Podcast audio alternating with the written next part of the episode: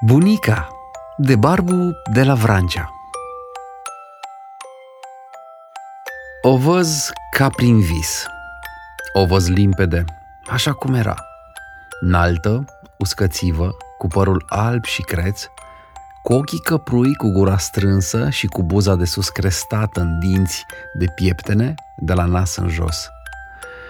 Cum deschidea poarta, îi săream înainte – ea băga binișor mâna în sân și îmi zicea Ghici!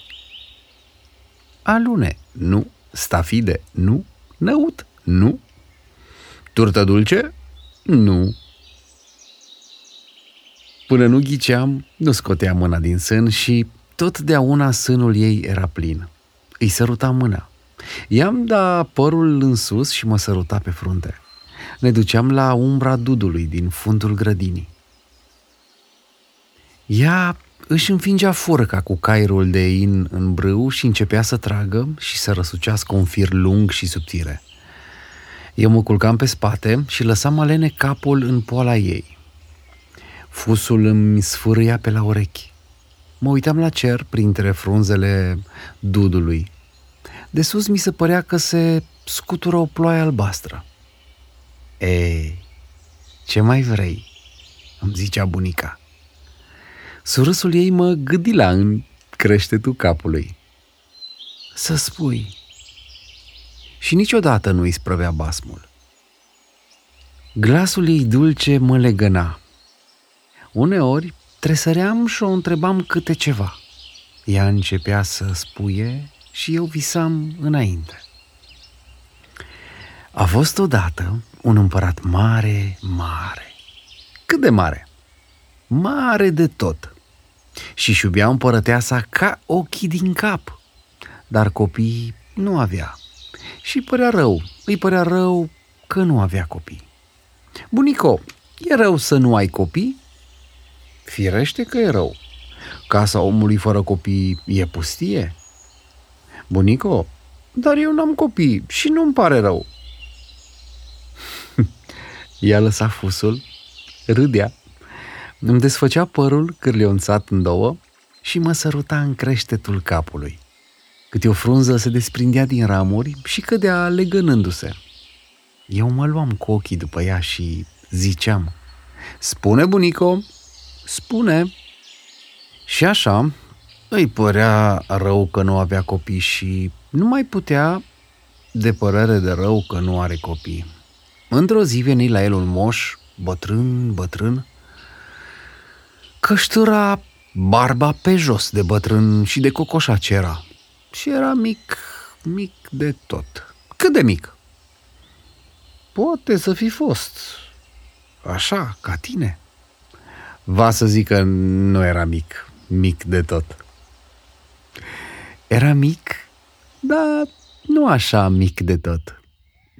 Și cum veni îi zise, Măriata, ai doi meri în grădină, unul lângă altul, că nu știi care sunt uh, ramurile unuia și care sunt ale altuia.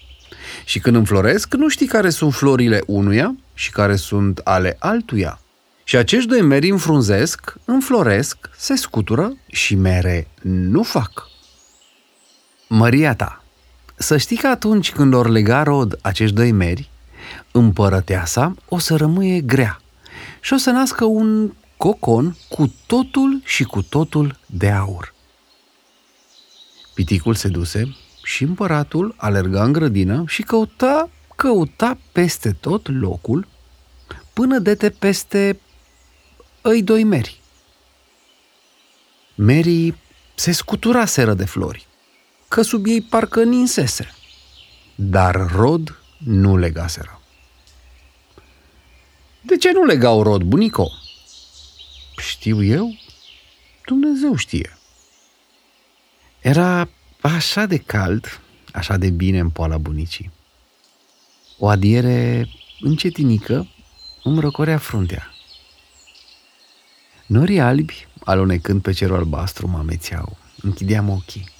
Ea spunea, spunea, spunea înainte, mulgând repede și ușurel firul lung din caierul de in. Și se gândi împăratul ce să facă. ce să dreagă ca Mary să facă mere. Unii îl sfătuiau ca să iude mereu și i-au udat mereu. Alții ziceau să le dea mai mult soare și împăratul a tăiat toți pomii de jur împrejur și merii înfloreau în fiecare săptămână și se scuturau și rod nu legau. Într-o zi veni la împărat o babă bătrână, bătrână și zbârcită, ca mine de zbârcită și mică, mică, ca tine de mică. Ca moșul de mică? Da, ca moșul. Atunci nu era mică de tot. Așa mică de tot nu era. Și zise împăratului. Măria ta, până noi mulge un ulcior de lapte de la zâna florilor, ce doarme dincolo de valea plângerii, într-o câmpie de mușețel și noi uda Mary cu laptele ei, Mary nu leagă rod. Dar să te păzești, măria ta, că îndată ce te-or simți florile, încep să se miște, să se bată și multe se apleacă pe obrajii ei și ea se deșteaptă, că doarme mai ușor. Ca o pasăre. Și vai de cel ce l-o vedea, că îl preface după cum a apucat-o toanele în bureană pucioasă ori în floare mistuitoare. Dar de acolo nu se mai mișcă. Dar... Dar... Dar ce? Ai adormit, flăcăul mamei? Tresăream. A, a, nu. Știu unde ai rămas. La zâna zorilor. Auzisem prin vis. Pleoapele îmi cădeau încărcate de lene, de somn, de mulțumire și mă simțeam ușor ca un ful plutind pe o apă care curge încet, încetinel, încetișor.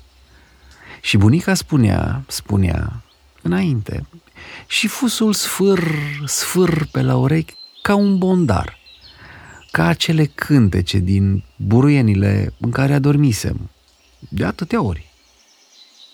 Și împăratul a încălecat pe calul cel bun. Cel mai bun, îngânam eu, de frică ca să nu mă fure somnul. Și-a luat-o de sagă cu merinde și a plecat. Și-a plecat. Și s-a dus, s-a dus, s-a dus. S-a dus. S-a dus. Până a dat de o pădure mare și întunecoasă. Întunecoasă. De nu se vedea prin ea.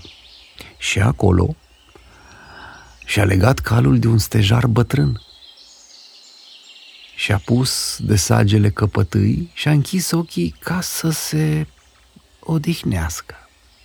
Și pasămite, pădurea, cânta și vorbea, că era fermecată. Și cum îi aducea șoapte de departe, de pe unde era ea ca un fum, împăratul a dormit și a dormi și dormi.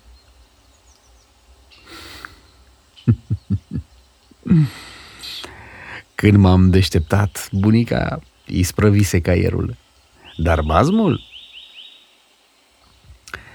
Cu capul în poala bunicii, niciodată n-am putut asculta un bazm întreg. Avea o poală fermecată și un glas și un fus care mă furau pe nesimțite și adormeam fericit sub privirile și zâmbetul ei.